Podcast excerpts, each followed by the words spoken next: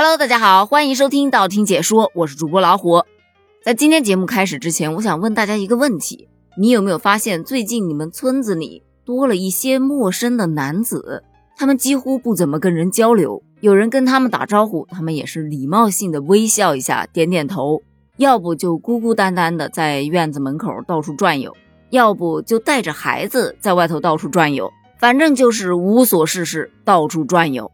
如果有的话，你也不用太过惊慌，因为他们不过是一群外地女婿，他们当中的大多数属于语言不怎么通，亲戚不怎么熟，自己本身又没有什么社交牛逼症，融入不到别人的圈子里去，自然而然就变成这样喽。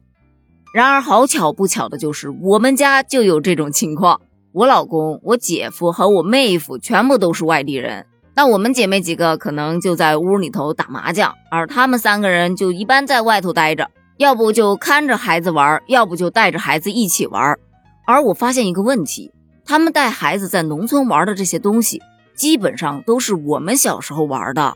可是明明我们都来自不同的地方，为什么玩的游戏都是一样的呢？于是我们就聊了一下，发现啊，这八零九零后的童年游戏原来有这么统一。这新年必玩的那当然是放鞭炮了，但是放鞭炮有好多种玩法，有的是捡那种没有炸完的鞭炮，然后把它掰开，把火药倒出来，围成各种自己想要的形状或者是图案，然后再来点。也有的呢就是玩擦炮，就咱们之前说到的炸牛粪呐、炸杯子啊这些东西的，还有冬天必备的烤红薯。这烤红薯也有好几种玩法。有的是在帮妈妈扔柴火做饭的时候，就直接扔到灶台里头，等捞出来的时候就黑漆漆的一坨。但是你把它掰开之后，里面还是可以吃的嘛。那还有一种呢，就跟小伙伴们一起玩，就直接挖个坑，然后在上面架几根树枝，然后就这么烤。说白了就是玩火，自己在上面烧的可带劲儿了。不管烤的熟还是不熟，烤糊了没有，他自己烤的就是香。还有跳房子。就搁地上画上一些小方格，然后用石子儿扔到哪一个格子，然后怎么样跳。还有女孩子最喜欢玩的跳皮筋。不得不说呀，我小时候弹跳力那是一级棒，就挂在脖子那儿，我都能跳过去。这现在呀，啊，大概只能钻过去了。那没有皮筋的时候呢，还可以抓子儿，这个就很简单了，直接捡几块石头啊，就往上抛一颗，然后抓几颗，然后再往上抛，就这么抓。我不知道你们那儿叫什么，我们这儿就叫抓子儿。还有，如果你有一根绳子，你可以玩翻绳，就把一根绳子打一个结，然后在手上翻过来翻过去，到谁翻的时候，如果绳子垮掉了，就输了。不过我们这儿有一种说法，说玩翻绳啊就会下雨，但好巧不巧的是，每一次翻完绳之后，它真的会下雨。所以后来啊，我渐渐就不怎么翻绳了，因为我真的很不喜欢下雨天。而男孩子玩的比较多的，可能有弹弹珠，就是把你的弹珠啊放在你的食指勾勾上。然后用你的大拇指去弹，用你的玻璃弹珠去击打对方的玻璃弹珠，就趴在地上玩这弹珠啊，一玩都能玩一天。还有翻洋画，那个时候的洋画基本上都是葫芦娃的，什么蛇精啊、蝎子精啊、蛤蟆精啊都有，可好玩了。每个人出几张洋画放在地上，小伙伴们轮番的上去用手掌拍打地面，用你的掌风让这个洋画给翻个个。只要你能把它全部翻过来，这全部都是你的。我哥小时候玩这个，那是一绝呀。另外还有扔飞镖，但这个飞镖啊，不是咱们现在说的那种飞镖了，而是用纸折成的。大家比看谁能扔得更远。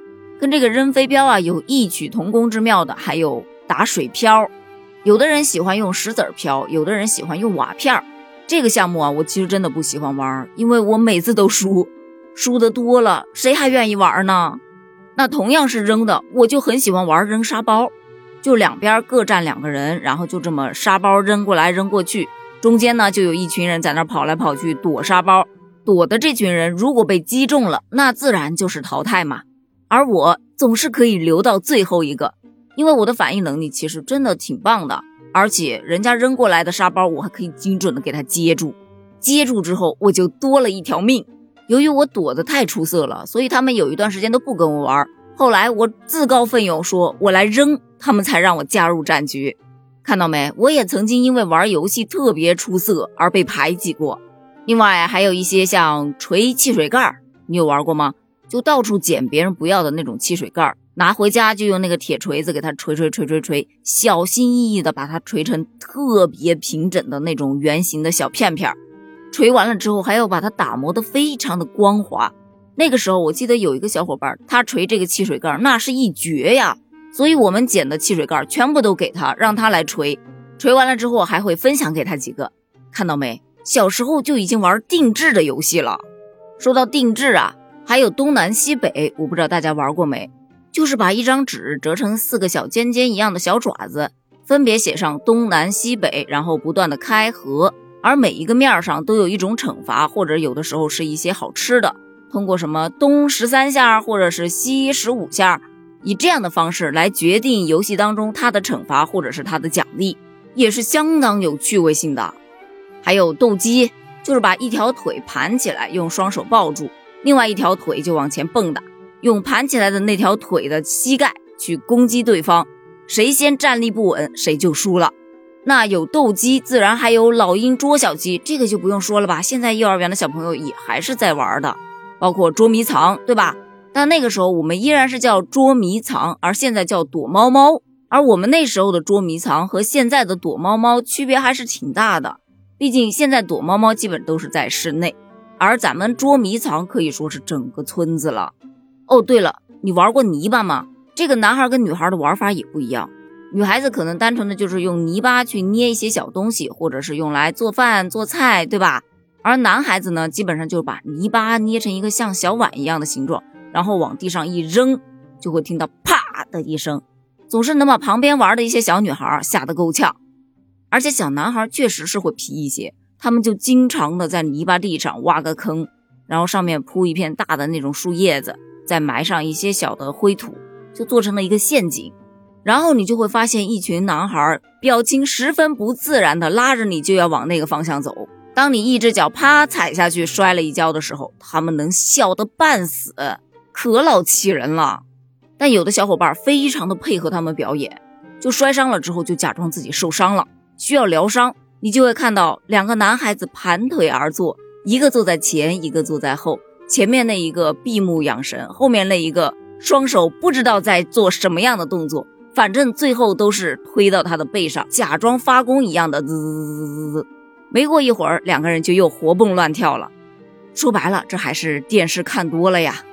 这说到电视啊，那个时候家里有电视的已经属于家里有矿的了，但板车就不一样。板车几乎是每一家都会有的，而板车呢，也可以玩出各种各样的花样。你比方说，把板车当成跷跷板来玩，你玩过吗？特别是一边拉着板车走，一边还在当跷跷板玩的，那个技术啊，还真不是一般的小朋友能练出来的。后来长大一点，玩的东西就更多了，不过都得花钱买。你比方说吹那种泡泡胶，就是一个小胶坨子啊，放在一个小吸管前头。一吹就能鼓很大个泡，如果吹的过程当中，哎，那个球破了一个小洞，还会去把它捏一下，继续吹。再后来，慢慢就出了一些小的玩具了。可能我印象当中比较深刻的就那种，呃，上面有两个针啊，里面都是水，下面有两个按键，你就不断的按，就会有一些小圈圈往上面不停的翻，然后就会穿到那个小针上面。如果全部的圈圈都穿上去，你就赢了。不过这个真的很考验耐心。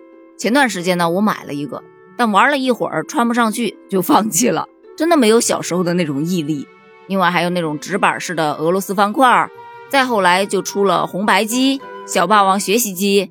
哦，对了，还有一段时间特别流行那个电子宠物。再后来电脑就越来越普及了，大家都开始去打电脑游戏，然后一步步演化到现在的手机游戏，就这样一步一步的走向了互联网的时代。但你发现了吗？在没有互联网的那个时代，是怎么样做到游戏这么统一的呢？这个问题确实让我觉得有点费解了。前面说到的那些游戏，你都玩过了吗？你小时候有玩过什么不一样的游戏吗？欢迎在评论区给我留言哦，咱们评论区见，拜拜。